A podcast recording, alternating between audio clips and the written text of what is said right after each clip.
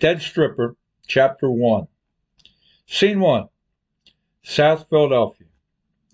I'm approaching Geno's Steaks at the intersection of 9th and Passyunk when my cell phone rings. It's 11.09 on a cool night in early March. The phone's mounted in the middle of the dashboard. I look at the caller ID and see my friend.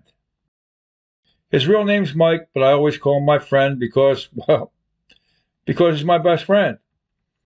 I put the call on speaker and say, I see your beater phone's working tonight.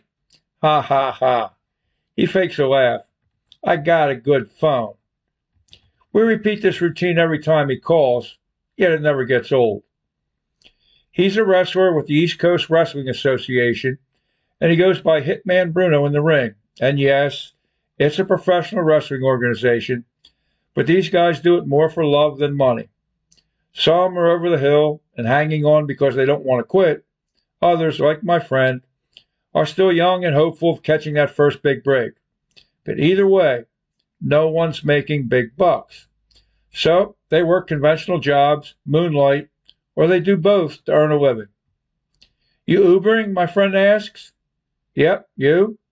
Started an hour ago, my friend says. Three stinking pools so far.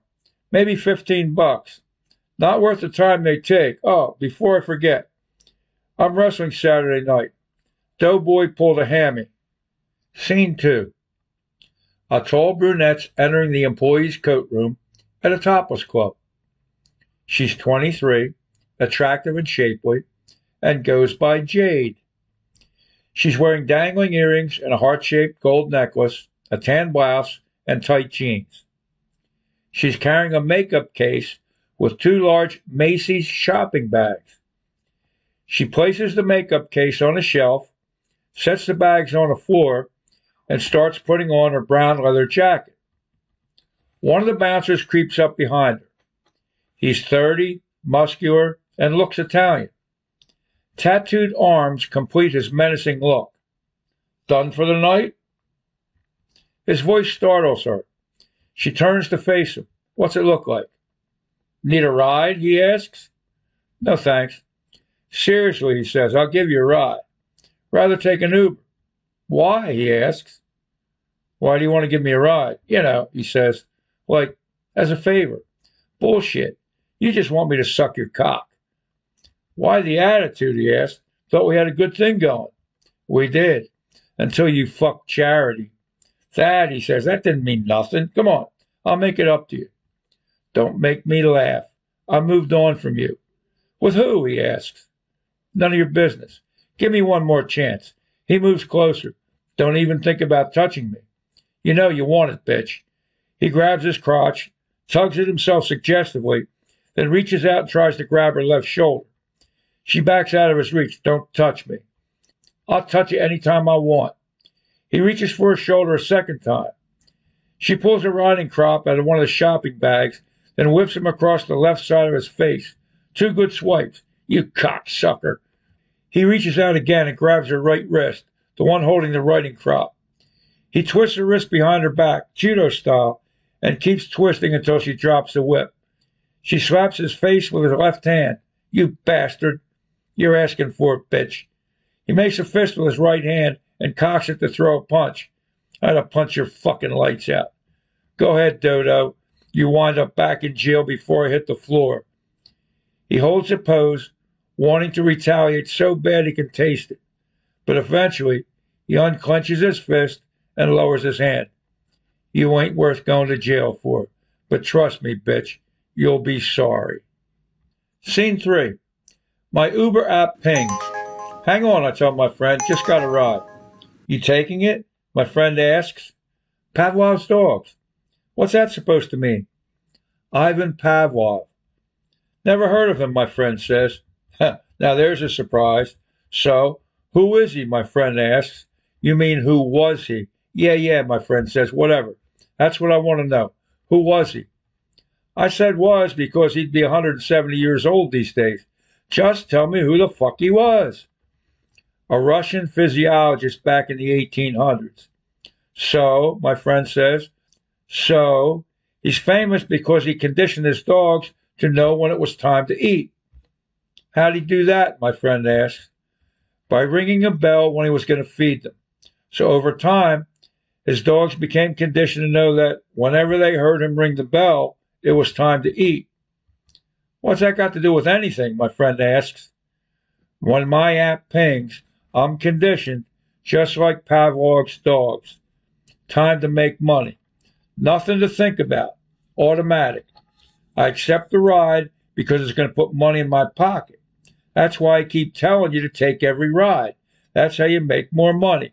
Yeah, sure. Where's your ride? I look at the app. Sam, 2800 Columbus Boulevard, Philadelphia. Looks like a topless club. Maybe you'll get lucky, he says. Doubt it. Some guy named Sam. Besides, I never initiate conversations with strippers. Why not? he asks. Don't want anything misconstrued. Don't need any complaints going back to Uber about their driver coming onto them. You worry too much, he says. I see a bright purple neon sign. Babes in Toyland. Look, I'm there. Talk to you tomorrow. I end that call, pull over, and call the rider. Two rings before a man's voice answers. Hello? Your ride's here. Silver SUV with the flashers blinking. Oh, he says, then continues with a Long Island accent. The uh, ride's for one of uh, my girls. Pull right up to the uh, entrance. I'll tell her you're here. Scene four. We go inside the strip club. The manager's short and stocky. His name's Sam. Looks 40, but just turned 34. He walks up to the bouncer. Did you uh, see Jade? Just seen her over there. The bouncer points toward the coat room. What uh, happened to your face? Nothing, the bouncer says. Looks like uh, something happened. She accidentally hit me, the bouncer says, with her fucking whip. You know, just fucking around. Looks like uh, a handprint on the other side. Like I said, the bouncer says, just fucking around. Please, no uh, horsing around. He spots Jade exiting the coat room. She's carrying her makeup case and the two shopping bags. It takes her no time to reach the two men. She smiles at the manager, then gives the bouncer a dirty look. Your uh, Uber's here, the manager says. Silver SUV with its uh, lights blinking. Driver's name is Steve. Scene 5. I see a tall brunette exit the strip club. Then she starts approaching my vehicle. She's holding a makeup case in her left hand and struggling to carry two shopping bags with her right hand. I exit the driver's door, head around to the back of the vehicle, and get there at the same time she does. You, Steve? she asks. Yep, I'm Jade. Pleased to meet you, Jade. I open the hatch and start packing her belongings inside. First comes the makeup case, heavier than it looks. Next come one of the shopping bags. Something falls out and lands on the ground. Looks like a riding crop. Guess it's one of her props. She bends down, picks it up with her left hand, stands back up, and hands it to me.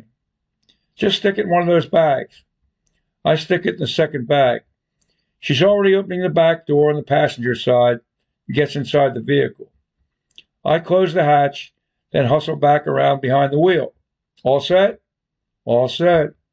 I hit start trip on the app and see her destination 340 Media Station Road, Media. I know exactly where that is, but I'm not sure about the shortest distance between the strip club and the entrance to I 95. I start pulling away. The GPS tells me to make a right turn, but I'm looking at a do not enter sign. So I stop. Go ahead, she says. If you get stopped, you won't get a ticket. I can fix it. I know all the cops around here. Plus, I got a lot of pull at City Hall. No kidding. Yeah, she says, ever since I started blowing one of the judges, I'm both stunned and intrigued by her candor. And I want to hear more. No kidding. My old boyfriend, she said, got arrested last year, charged with criminal assault. So I asked one of the cop buddies and found out who the judge was. He arranged a meeting for me, and that's when I started blowing. The strategy worked to perfection. She not only succeeded in getting her boyfriend's charges reduced to a misdemeanor, but eventually got the case dismissed altogether. So I drive down the street the wrong way. And she talks nonstop for the next 20 minutes, all the way to her apartment complex. I only moved here a couple months ago, she says. How do you like it so far? So far, she says, so good. But my next door neighbor's a nosy bitch. She's got like a camera outside her apartment, and she's always sticking her nose in my business. No kidding. She laughs. I ran into her in the hall yesterday, and she tells me she knows my boyfriend's 5'11. Then she says she saw me come home with a guy who's six four. No kidding. Yeah, she says, so I tell her, since you're so into my shit, why don't you come over and trim my pussy hair the next time it needs trimming? We're both laughing as I pull into the complex. Then I ask, what building? A. I drive up a steep hill, past two buildings on the way up. Which entrance? All the way at the end, she says. I turn right, then drive a hundred yards to reach the last entrance. How's this? Perfect, she says. Oh, I forgot to thank you for loading my things into your car when we left the club. No problem. I don't usually have this much to carry, she says, but some guy gave me a bunch of presents today. Birthday? Nah, she says. He's like a secret admirer. You ever see Fatal Attraction? What's that? She asks. A movie. What's it about? She asks.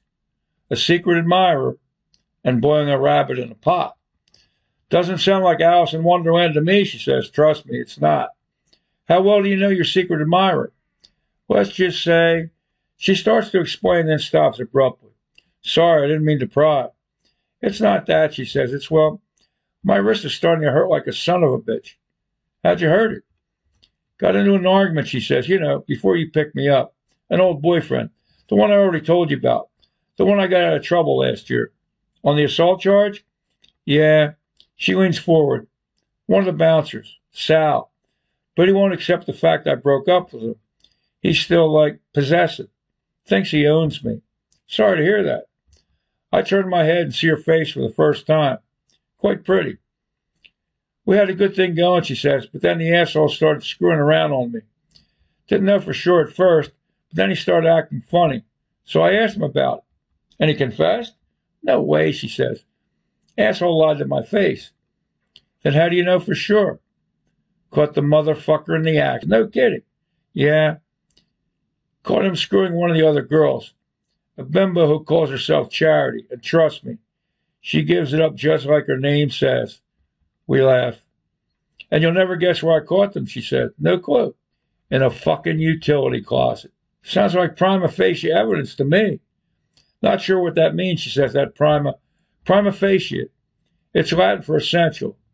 Means at first look or on its face. It's a type of evidence accepted in court as being true, unless or until someone can prove otherwise. You used to be a lawyer or something? She asks. Not really. Just know about things like that. Anyway, she says, tonight the asshole says he wants to drive me home. What's wrong with that? He didn't want to drive me home, she says. He just wanted to get me outside, into his car, so I could suck his cock. But when I said no, he tried to bully me. No kidding. She leans closer. He got a little grabby, so I racked him across the face with my whip. The one, right, she says, that one. Got him good, twice. And that really pissed him off. So the fucker grabbed my wrist and twisted it behind my back. Might be sprained. Starting to swell a little. She wiggles her wrist, then probes it gently. Here, feel it. She extends her right hand over the front seat. I take her hand and gently touch the wrist area. Ouch! She jerks her hand back reflexively. It does feel swollen. And it hurts, she says. Would you be willing to help me one more time? So, that's it for chapter one. Chapter two coming up next.